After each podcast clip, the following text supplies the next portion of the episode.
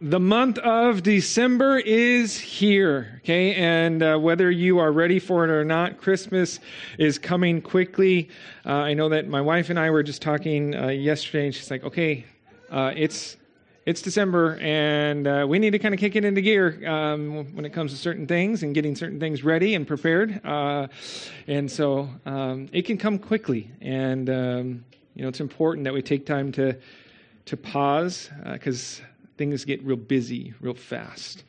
Um, you know, for us as a church, each year when Christmas rolls around, we usually pause in our normal Sunday morning studies and we take maybe a week or two, um, just depending upon when Christmas Day falls, to remind ourselves of the importance, the significance of the holiday.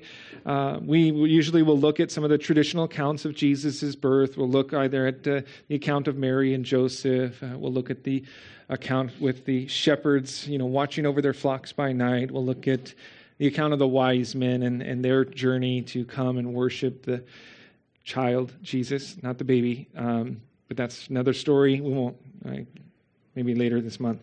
Um, you know, this year I was just praying and seeking the Lord. And I felt like the Lord was leading us in a different direction this year. You know, we just finished the book of First Timothy two weeks ago. Our normal approach would be to dive right into Second Timothy as we continue to make our way through God's Word. But I thought, oh, if we start Second Timothy, it's kind of a shorter book. Start it, and then we stop for a week or two, and then come back to it. We have to kind of review. And I just felt like, oh, we don't want to do that. So what would what else could we do, Lord?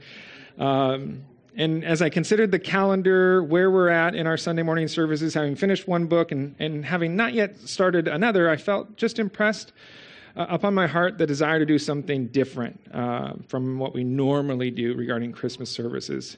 You know, I know that many of you come from, you know, a lot of different church backgrounds, a lot of different denominational uh, backgrounds, and you have many different traditions and practices that come with the Christmas season. And one of those traditional customs during this time is observing a special time referred to as Advent. Um, the word Advent is actually derived from the Latin adventus, which simply means coming. Uh, in the Greek, the Bible uses the word parousia, uh, to reference the coming of someone. It's also used to describe the arrival of someone or someone being present. Uh, the Bible uses this word parousia uh, to speak of the coming of all sorts of different people in their travels. Uh, for example, in 1 Corinthians chapter 16, Paul speaks of the coming of Stephanas and Fortunatus and Achaicus. Um, in 2 Corinthians, Paul uses it again to refer to the coming of Titus and how his arrival brought comfort to himself and Timothy while on the mission field. In the book of Philippians, uh, Paul uses it to refer to his presence when referring to how the church in Philippi was willing to obey not only in Paul's presence, but also in his absence. That word presence, it's the same Greek word, uh, parousia. Uh, and so the word parousia is, is used to simply refer to the coming or presence of someone, but it is used most of all in reference to the coming of our Lord Jesus Christ. The word is actually used 24 times in the New Testament, and 17 of those 24 times that it is used, it is used in reference to the coming of Jesus Christ. And so Advent is about celebrating the coming of Jesus Christ. And you may think to yourself, well, that's what Christmas is, right? It's a it's about remembering and celebrating the coming of Jesus Christ as a, a babe laid in a manger for you and for me. But that isn't really the focus and the main event that's talked about in the scriptures when it refers to his parousia, uh, parousia parousia. Yeah, his coming. Okay. Uh, you see, out of the 17 times this word is used in connection to Jesus' coming, only one of them is used in reference to his first coming some 2,000 years ago. Okay, the other 16 times this word is used, it's actually used in reference to his second coming. And so Advent is about celebrating and remembering his first coming, but the Bible's main emphasis when using this word is the second coming of Jesus Christ. And so during this Advent season, we're going to take some time to look at and to remember the first coming of Jesus, but we're also going to look at and remember that he is coming again. Because that's really the Bible's main emphasis in using that word, parousia. Um, now, Advent is celebrated in a number of different mainline Christian denominations. It takes different forms within each. Uh, some traditions have special scripture readings, others have the lighting of special candles. Some even say you have to have specific colored candles, pink ones, purple ones, a white one, uh, and, and, all sorts of other things. Some people are like, oh, the colors don't matter, just have some candles. Um, others add seasons of fasting and prayer and, and repentance to this uh, time. But really, it's meant to be a time of preparation a time of remembrance, a time to set our hearts upon the Lord, to remember his first coming while looking forward to his second coming. You know, when referring to Advent, most all agree that it begins on the closest Sunday to November 30th, and it concludes on Christmas Day, usually with Christmas Eve service uh, as a celebration of his coming. The four Sundays leading up to Christmas are usually used to look at certain themes regarding the coming of Jesus Christ, such themes as faith, uh, hope, uh, preparation, uh, love, joy, peace, uh, Christ uh, Himself. Uh, again, different groups of people look at different themes. And having been discipled and trained within a non denominational church, I have, myself have never been part of a traditional Advent service. And so I thought, you know what, God? We've got four Sundays. It's lined up kind of right with the calendar. We've finished one book before we start this new book. Let's let's do our own tradition. Let's do Advent. And as I'm considering just what to do, how to do it, having never done it myself, I quickly realized that there isn't one set way to celebrate Advent. There are different themes to look at. Each church does things a little different. And so we're going to do our own special thing for Advent this year. Hopefully, it encourages you, maybe reminds you of some of your own traditions. I hope it doesn't uh, bother you that I don't have special candles, um, but hopefully, the heart and the emphasis um, will be there and we'll all be good to go. All right? So, uh, as the Lord leads each week, we're going to be looking at different themes over the next four Sundays that are connected to Christmas and the Advent season in hopes that God will prepare our hearts to not only celebrate and remember his first coming, which is what we traditionally probably do for Christmas, but to also look forward with great anticipation towards his second coming. This morning, we're going to start off this first Sunday of Advent by looking at the theme of hope. Our time in the Word will be more topical as we look really throughout Scripture at the theme of hope and its connection to the coming of Jesus Christ. The title of today's message is going to be The Hope of Christmas. Okay, the hope of Christmas. And we're going to start off reading from the book of Romans, chapter 15, verses 8 through 13. And we're going to kind of use that to kind of jump uh, to a couple other places. But Romans, chapter 15, uh, is where we're going to start. And so if you have your Bible with you, go ahead and open them up to Romans, chapter 15. And then once you've arrived there in the book of Romans, I'd like to invite you to rise to your feet in honor of God and His Word. Romans chapter 15, okay? Um, Matthew, Mark, Luke, John, Acts, Romans, okay? If you're in 1 Corinthians, 2 Corinthians, Galatians, Ephesians, Philippians, Colossians, you're too far, okay? Romans chapter 15, okay? I'm going to read our uh, opening verses from my Bible. I'm reading from the New King James Version. If you have a different translation, that's fine. I just encourage you, do your best to follow along as I read from Paul's powerful letter of Romans. Paul writes the following in Romans chapter 15, verse 8. Now I say that Jesus Christ has become a servant to the circumcision for the truth of God, to confirm the promises made to the fathers, and that the Gentiles might glorify God for his mercy, as it is written, For this reason I will confess to you among the Gentiles and sing to your name. And again he says, Rejoice, O Gentiles, with his people. And again, praise the Lord, all you Gentiles, laud him, all you peoples. And again, Isaiah says, There shall be a root of Jesse and he who shall rise to reign over the Gentiles, in him the Gentiles shall hope. Verse 13.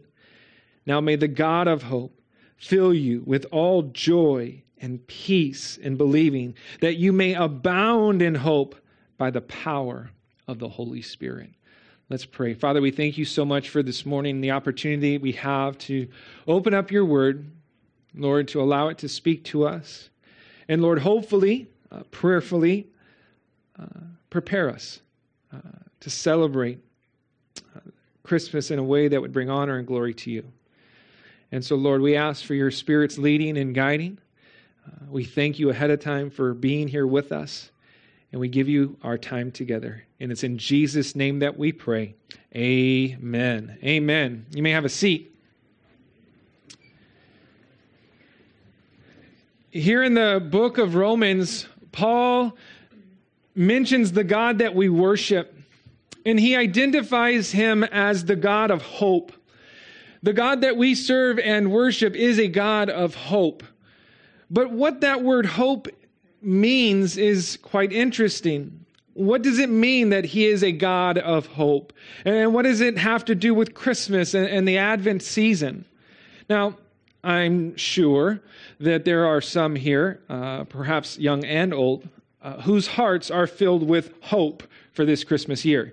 Um, you know, I know re- and remember, um, it wasn't that long ago when I was a child, uh, growing up, hoping for certain gifts to be under the tree come Christmas morning, you know, and hope for uh, the latest video games and uh, remote control cars and bikes or or games and you know board games i liked a lot of board games uh, a whole host of other things and, and, some things don't change much you know as i've aged i no longer want video games but hey computers or other electronics those are good gifts. Those are always uh, liked.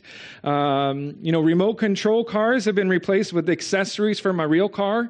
Um, I still like bikes and games, um, but I know I won't get a bike because the bikes I like are real expensive. Um, one thing that is totally different is that I actually like getting clothes now for Christmas. Uh, growing up, I never once hoped for Christmas that I would have clothes under the Christmas tree, but yet inevitably there was always clothes under the Christmas tree. You know, when we talk about hope in regard to Christmas, it often revolves around a type of wishful thinking or optimism, uh, hoping that, you know, what you got your loved ones will bring them great joy to their hearts, or, or hoping that your loved ones will get you, you know, just the right gift. When the Bible talks about hope, though, it, it isn't the same. In English, hope involves a grand idea that you, you really aren't sure whether or not it will come to pass. Like I said, it's like a, a, wishful thinking. You know, it'd be great if it happened, but you're really not expecting it to happen. You know, I might wish and, and hope for my favorite football team to win, but they are not very good, and so I don't expect them to win, right? But that isn't the hope of the Bible. There are two main words in the Old Testament that are translated as the word hope the words Yahel and Tikva. Yahel is a Hebrew verb that means to wait or to tarry or to hope. It is often used to symbolize a waiting with hope, a, waiting with a certain expectation of something uh, coming to be. Tikva is a Hebrew noun that refers to hope and expectation. It refers to an attitude of anticipation with the expectation that something will happen, not that it might happen. For example, we've got uh, a number of ladies here at church this morning in this service who are pregnant and expecting their babies to come at a certain time, right? This isn't just wishful thinking or optimism. The baby is going to come, right? Courtney, it, Rachel, it's going to, you know, just wait patiently. they are pregnant. That baby is going to come. There's a certain expectation, biblically speaking, a certain hope, right? That sooner or later that baby will make their debut. That is what the kind of hope is when we talk about hope in the Bible. In the New Testament, there are two more words that are used in the Greek for the word hope. There's the noun elpis and the verb elpizo The noun elpis is defined as hope or desire of some good with expectation of obtaining it, a looking forward to in confident expectation. Elpizo comes from the same root word elpis and shares the same basic understanding. It means to hope or expect with desire. It means to look forward to something with a confident and trusting hope. And so when we see that when the Bible speaks about hope, it isn't just an optimistic, wishful thinking of something, but it carries with it the idea of waiting with confident expectation for something yet to come. We may not have it now, but we have every bit of confidence and expectation that we one day will. That is the hope of the Bible. The Lord is the God of hope. Because while we may not see him now, we are confident and expected that one day we will. We have hope for all the promises that he has given, and we believe that he will fulfill all of them. Regarding Christmas and the Advent season, hope is something that this season is built off of. Christmas is built off of hope, a waiting with expectation but what is it exactly that we are hopeful of? What or who are we waiting for? Well, Paul alludes to what people were hoping for when he mentioned in verse 8 the promises made to the fathers. The first point we want to make this morning, real simple, it's a three point today, uh, simple uh, for us to write down and jot down. The first point I want to make is the hope of Christmas is a hope that was foretold. Okay, the hope of Christmas is a hope that was foretold. God made certain promises to the fathers, promises that the Israelites hoped for, promises they waited for with great expectation. These promises given to the fathers no doubt have men like Abraham, Isaac, and Jacob in mind. God promised to Abraham in Genesis chapter 12, I will make you a great nation. I will bless you and make your name great, and you shall be a blessing. I will bless those who bless you, and I will curse him who curses you. And in you all the families of the earth shall be blessed. To Abraham's son, Isaac, God declared, Dwell in this land, and I will be with you and bless you. For to you and your descendants I give all these lands, and I will perform the oath which I swore to Abraham your father, and I will make your descendants multiply as the stars of heaven. I will give to your descendants all these lands, and in your seed all the nations of the earth shall be blessed.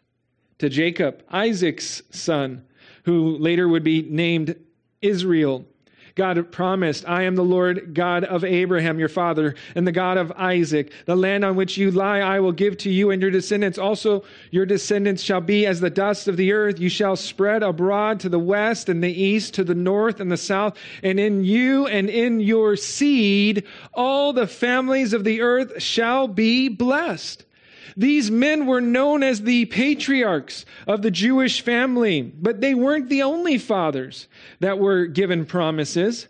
Another prominent father was given an important promise by the Lord. It was King David. Over and over again, as you read through the historical accounts of the kings of Judah, we read whether or not they walked in the ways of their father, David. David was given a very important promise by the Lord. The Lord promised to David in 2 Samuel chapter 7 I will set up your seed after you, who will come from your body, and I will establish his kingdom. He shall build a house for my name, and I will establish the throne of his kingdom forever. I will be his father, and he shall be my son. If he commits iniquity, I will chasten him with the rod of men and with the blows of the sons of men. But my mercy shall not depart from him, as I took it from Saul, whom I removed from before you. And your house and your kingdom shall be established forever before you. Your throne shall be established forever. These promises, they are all connected to the hope of God sending someone through the seed of Abraham, Isaac, Jacob, and David who would set up an everlasting kingdom and bless all of Israel. Isaiah prophesied of the second of the seed that would come and sit upon the throne of David when he said, For unto us a child is born. Unto us a son is given, and the government will be upon his shoulder, and his name will be called Wonderful, Counselor, Mighty God, Everlasting Father, Prince of Peace. Of the increase of his government and peace there will be no end. Upon the throne of David and over his kingdom to order it and establish it with judgment and justice from that time forward, even forever. The zeal of the Lord of hosts will perform this. And so these promises, they were given to the fathers. And these promises, they foretold of a future king that would come, a, hope of someone to establish an everlasting kingdom. But we understand and know that these promises, they are not limited to just the Jews. God's plan was not just to bring a Jewish king that would establish a Jewish kingdom and nation, but a king that would rule and reign over all of the world, over every tribe, tongue, and nation, and blessing would come upon all the earth. Paul references some of the Old Testament scriptures that foretold of God's plan, not just for the Jews, but for the Gentiles as well, here in Romans. Paul quotes from four different places in Scripture, from the latter part of verse 9 all the way down through verse 12. In these quotations, we see a progression of God's plan for the Gentiles, for the rest of this world. In verse 9, where Paul quotes from David's song of praise, recorded for us in 2 Samuel 22, verse 50, we see that the Jews will confess or praise the Lord amongst the Gentiles. The Jews will sing to the Lord before them. The idea being presented here is the idea of the Jews professing and openly acknowledging the Lord before the Gentiles. The Jews had a responsibility to, to share the Lord with the Gentiles. Next, Paul quotes from Moses' Song of Praise, where the writer of the law states in Deuteronomy chapter 32, verse 43 Rejoice, O Gentiles, with his people. You see, the progression goes from the Jewish, the Jews sharing with the Gentiles to inviting them to shout for joy along with them. Then Paul quotes from the psalmist where he refers to Psalm 117, where the Gentiles are invited to worship together with the people. We see the Gentiles progress from shouts of joy to shouts of praise and worship. Lastly, Paul quotes from Isaiah the prophet, referencing Isaiah's prophecy concerning the root of Jesse, that seed that would come, that king that would set up that everlasting kingdom, commonly referred to as the Messiah, the Mashiach, okay, the Christ. We see that God's plan has progressed to the point where Gentiles will place their hope in the Messiah. And one day they will have the Messiah to reign over them, just like the nation of Israel. Not only is it interesting to consider just the progression that Paul goes through in quoting from the Old Testament, it's also interesting to note the sources that he chose from. Paul quoted from David, Moses, the psalmist, and Isaiah. Why are those four important? Okay? Okay? We see that each of these guys, they were very prominent people, okay, uh, used of the Lord, okay? But we see that each of these quotations comes from a major part of the Old Testament scriptures. We have a quote from Moses in the law. We have a quote from David in the historical books. We have a quote from the psalmist in the books of poetry. And we have a quote from Isaiah in the prophets. Every major section of the Old Testament is referenced here in Paul's quotes. And it's as if to say to us, the entire Old Testament speaks of God's promises, not only for the nation of Israel, but also for the non Jew, the Gentiles that make up the rest of the world. God gave a promise of a king that would come and establish an everlasting kingdom, a kingdom where Jews and Gentiles would unite together and serve and worship this king. And God fulfilled that promise when he sent his son Jesus Christ in the form of a babe. You see, the hope of Christmas is a hope that was fulfilled, a hope that was fulfilled. In writing his introduction to his letter to Timothy, Paul wrote this He said, Paul, an apostle of Jesus Christ, by the commandment of God our Savior and the Lord Jesus Christ, our hope. Jesus Christ is our hope. He is the hope of Christmas fulfilled. We read in Luke's gospel of how God sent the angel Gabriel to a city of Galilee, to a virgin betrothed to a man whose name was Joseph.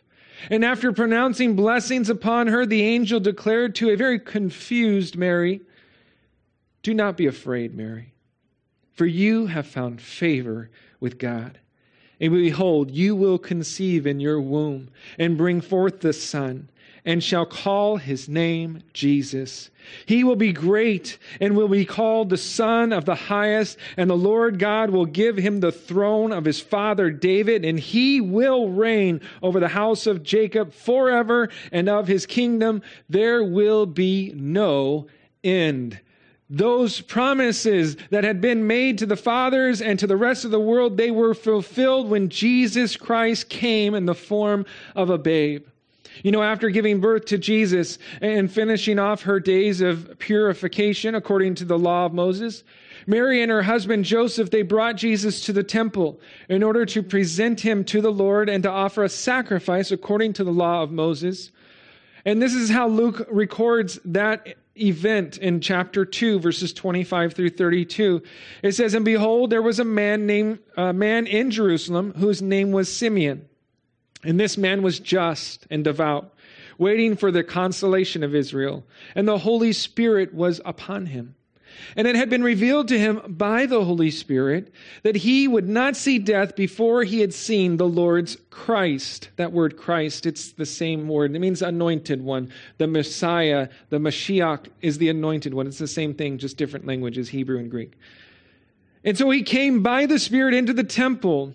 And when the parents brought in the child Jesus to do for him according to the custom of the law, he took him up in his arms and blessed God and said, Lord, now you are letting your servant depart in peace according to your word, for my eyes have seen your salvation, which you have prepared before the face of all the peoples, a light to bring revelation to the Gentiles and the glory of your people Israel. You see, Simeon, like so many others, were waiting upon the Lord. They were hoping, waiting with great expectation. Okay? Waiting for the hope of Israel, the one who would come and fulfill the promises given to the patriarchs. And God allowed him to see with his very own eyes the fulfillment of those promises in the child, Jesus Christ. Jesus Christ came as a child, as a babe, but he grew, grew up into a man. And he lived his life in perfect harmony with his heavenly Father, doing the will of God above all else. He lived a perfect, sinless life. And when it was time to complete his mission, he prayed to his Father. He said, I have glorified you on the earth. I have finished the work which you have given me to do. And then the very next day, Jesus surrendered his perfect, sinless life upon the cross of Calvary for you and for me, taking upon himself the sins of the entire world and thus fulfilling God's plan for him. Jesus declared upon the cross, It is finished. And bowing his head, he gave up his spirit. Now, some of you may be thinking to yourself, well, if the hope of Christmas was fulfilled 2,000 years ago, why do we continue to hope today? Right? Why do we continue to celebrate and keep hope as an important part of Advent? Well, again, we have to remember that Advent isn't just about looking back and remembering what happened in the past, it's also about looking forward into the future. You see, the hope of Christmas is a hope for the future. Jesus did fulfill the hope of Christmas by coming and fulfilling his Father's will, dying upon the cross for you and me. But as you all know, the story doesn't end there. For three days later, Jesus Christ rose from the dead victoriously. He defeated sin and death and became the first fruits of those who have fallen asleep. Now, that's a euphemism. Okay, it's not talking about people who fall asleep in church. Not that any of you guys do that. Um, but it's a euphemism for those who have died and, and, and passed away. Okay? Paul writes, For since by man came death, by man also came the resurrection of the dead. For as in Adam all die, even so in Christ all shall be made alive. But each one in his own order Christ the firstfruits, afterward those who are Christ at his coming, his parousia. that same Greek word. Because Jesus Christ rose from the dead, we now have a future hope that we anticipate and wait for with great expectation. Not just a wishful, hopeful longing, like, I really hope this happens. No, we have a confident assurance that this will happen. And really, it is a twofold hope, our future hope. Number one, we know uh, and that we now have what the Bible refers to as a living hope. Okay, a living hope. In his first epistle, the apostle Peter writes, Blessed be the God and Father of our Lord Jesus Christ who according to his abundant mercy has begotten us again to a living hope through the resurrection of Jesus Christ from the dead to an inheritance incorruptible and undefiled and that does not fade away, reserved in heaven for you. Because of the resurrection of Jesus Christ, we now have a living hope for the future a hope that just as Christ was resurrected from the dead, so too will we be resurrected from the dead into an inheritance that is incorruptible and undefiled and that does not fade away and is reserved for us in heaven. Our living hope in the future is our hope of life everlasting. Jesus came to this earth so that we may not perish, but that we may obtain everlasting life. Right? That's John 3:16, right? We know we all know that verse. God so loved the world that he gave his only begotten son that whoever believes in him should not perish but have everlasting life. That is our hope right? A hope for our future with God in heaven, a living hope based upon the resurrection of the dead. So the hope of Christmas is to remind us of our future hope in heaven. As we celebrate Christmas this year, I want you guys to be reminded of while you might like all the gifts and get excited about those gifts, you have something far greater to be excited about. Eternity in heaven awaits us. Okay? And I'll tell you right now, that tops anything that can be underneath that Christmas tree. But that's not all. Not only do we have a living hope for the future, but the Bible also refers to us having a blessed hope for the future. Paul wrote to Titus stating, For the grace of God that brings salvation has appeared to all men, teaching us that, denying ungodliness and worldly lust, we should live soberly, righteously, and godly in the present age, looking for the blessed hope and glorious appearing of our great God and Savior, Jesus Christ the blessed hope that Paul is referring to is the hope of the return of Jesus Christ. Jesus promised that he would come again. He declared in John chapter 14, Let not your heart be troubled. You believe in God, believe also in me. In my Father's house are many mansions. If it were not so, I would have told you. I go to prepare a place for you. And if I go and prepare a place for you, I will come again and receive you to myself, that where I am, there you may be also. The angels who appeared before the disciples as they watched Jesus ascend to the Father in heaven. They declared to the disciples, Men of Galilee, why do you stand gazing up into heaven? This same Jesus who is taken up from you into heaven will so come in like manner as you saw him go into heaven. Jesus is coming back, okay? His return is our blessed hope for the future. A day is coming when Jesus Christ will return to this earth. And when he does, he will call us to himself and we will be joined with him for the rest of eternity. What a glorious hope that is. To know that each day that passes is one day closer to the day that Christ will return for us. He promised. He said, If I go and prepare a place, I will come again and receive you to myself, that where I am, there you may be also. You know, a lot of people participate in some sort of countdown to Christmas Day, whether that be a, a special Advent calendar. I know that's very popular uh, to do. Um, myself, I didn't grow up in a Christian home, but we uh, I liked Christmas. we, um, and um, we did paper rings. We would take paper strips and create loops and kind of almost make like a little bit of a garland. Uh, I got some strange looks first service, but some people in first service said, said they do that too. So now I got some nodding heads over here. So I'm not weird. You do that, right? And then each day that goes by, you rip off one of the rings and tear it off, and you kind of count down and it gets smaller and smaller. Right? Okay. I'm, people do that. I think still today. Okay. And with each passing day, our hearts get more and more excited for Christmas to arrive, right? And you guys, that's wonderful, okay? I encourage you guys, participate in something like that, okay? Counting down the days uh, to Christmas.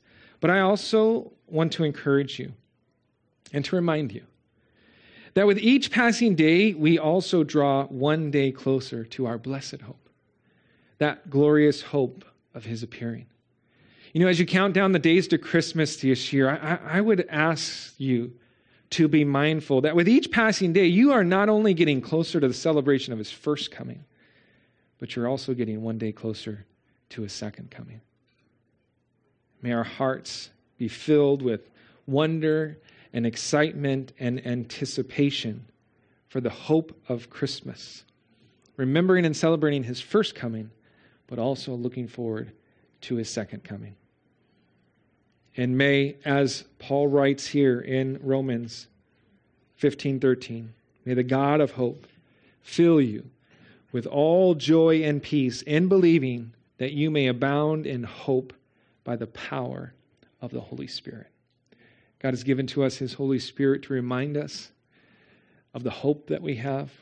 And so I pray that uh, the Holy Spirit, by the power of the Holy Spirit, that we may abound in hope. Amen? Amen. Amen. You guys, today is uh, the first Sunday of Advent, but it is also the first Sunday of the month for us.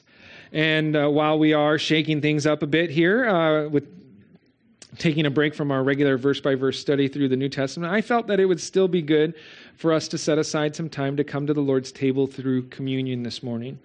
Communion is an important ordinance that God has left for us to observe on a regular basis. For us here at Calvary, we try to set aside the first Sunday of every month to come to the Lord's table.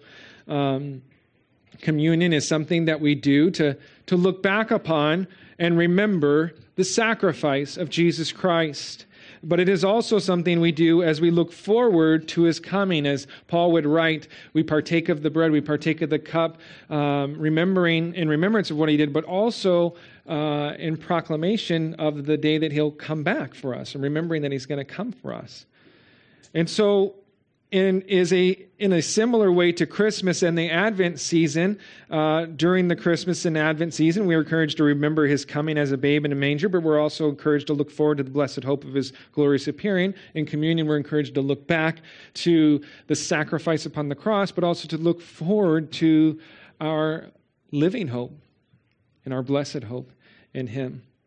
And so, uh, the worship team, they're going to. Um, lead us in song. Um, they're going to come up. They're going to lead us in a time of worship. The ushers, they're going to prepare to distribute the communion elements to you. And as they do so, I just want to encourage you all to spend the next few minutes simply, you know, praying to God. Uh, if you're here with family, uh, or maybe uh, your spouse, uh, feel free to spend some time praying together if you guys would like. You could do it quietly, that's fine. Out loud, you know, but just quietly, that's fine. If you'd rather just do by yourself or uh, you're um, uh, take it, just take advantage of the time. All right? Uh, let's take advantage of this time that we've set aside to remember all that Christ's done for us, to thank Him for the living hope that we have, for the blessed hope. Uh, the worship team is going to lead in song, and when you're ready, after you spend some time in prayer, if you want to join in with them in singing, feel free to do so. If you want to spend the entire time just praying and thanking God, uh, you do that as well. Okay, let's just spend some time with the Lord, praying, worshiping, communing with Him, and then uh, hold on to the communion elements because I'm going to come back up and lead us in partaking of the elements together as a church family. So let's spend some time with the Lord.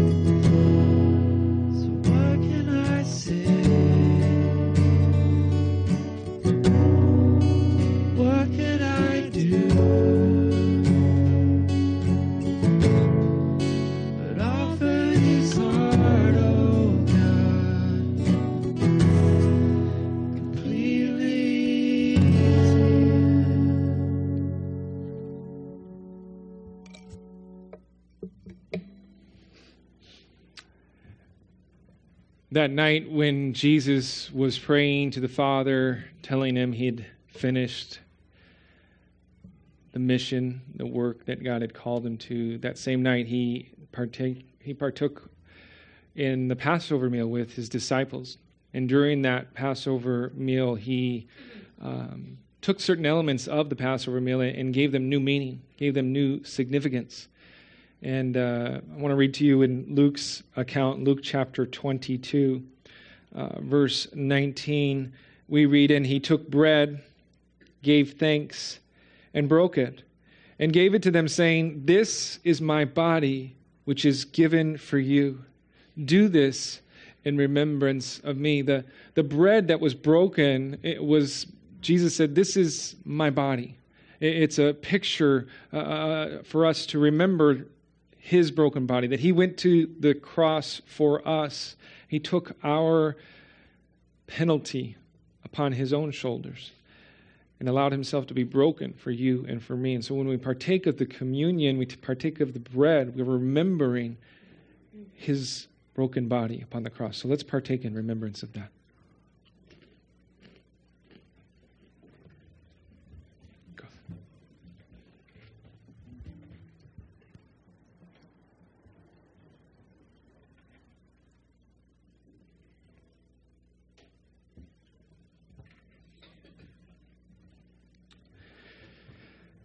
The next verse, verse 20, says, Likewise, he also took the cup after supper, saying, This cup is the new covenant in my blood, which is shed for you. The cup that he partook of, it was after the meal. It was the third cup of the Passover meal. It's known as the cup of redemption.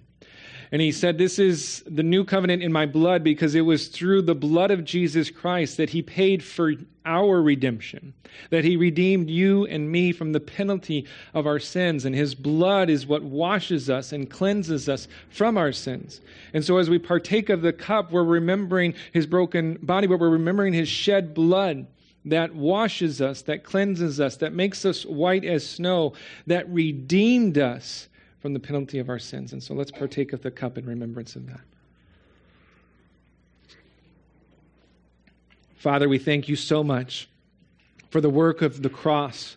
We thank you for your broken body. We thank you for your shed blood. We thank you that as we begin to just set our hearts and minds upon Christmas and this Advent season, celebrating your coming, not just your first coming, but your second coming as well, Lord. I pray that you would stir in our hearts just a hunger for more of you. I pray, Lord, that as Paul wrote, that by the power of your Holy Spirit we may abound in hope. Lord, not the hope that this world has, this wishful, longing, optimistic thinking that's not really set in reality. But Lord, a living hope, a blessed hope, a hope that is certain and expectant. That is the hope that you've given to us. And so, Lord, we thank you for it. We pray that you would fill our hearts with hope. Lead and guide us, we ask and pray in Jesus' name. Amen. Amen.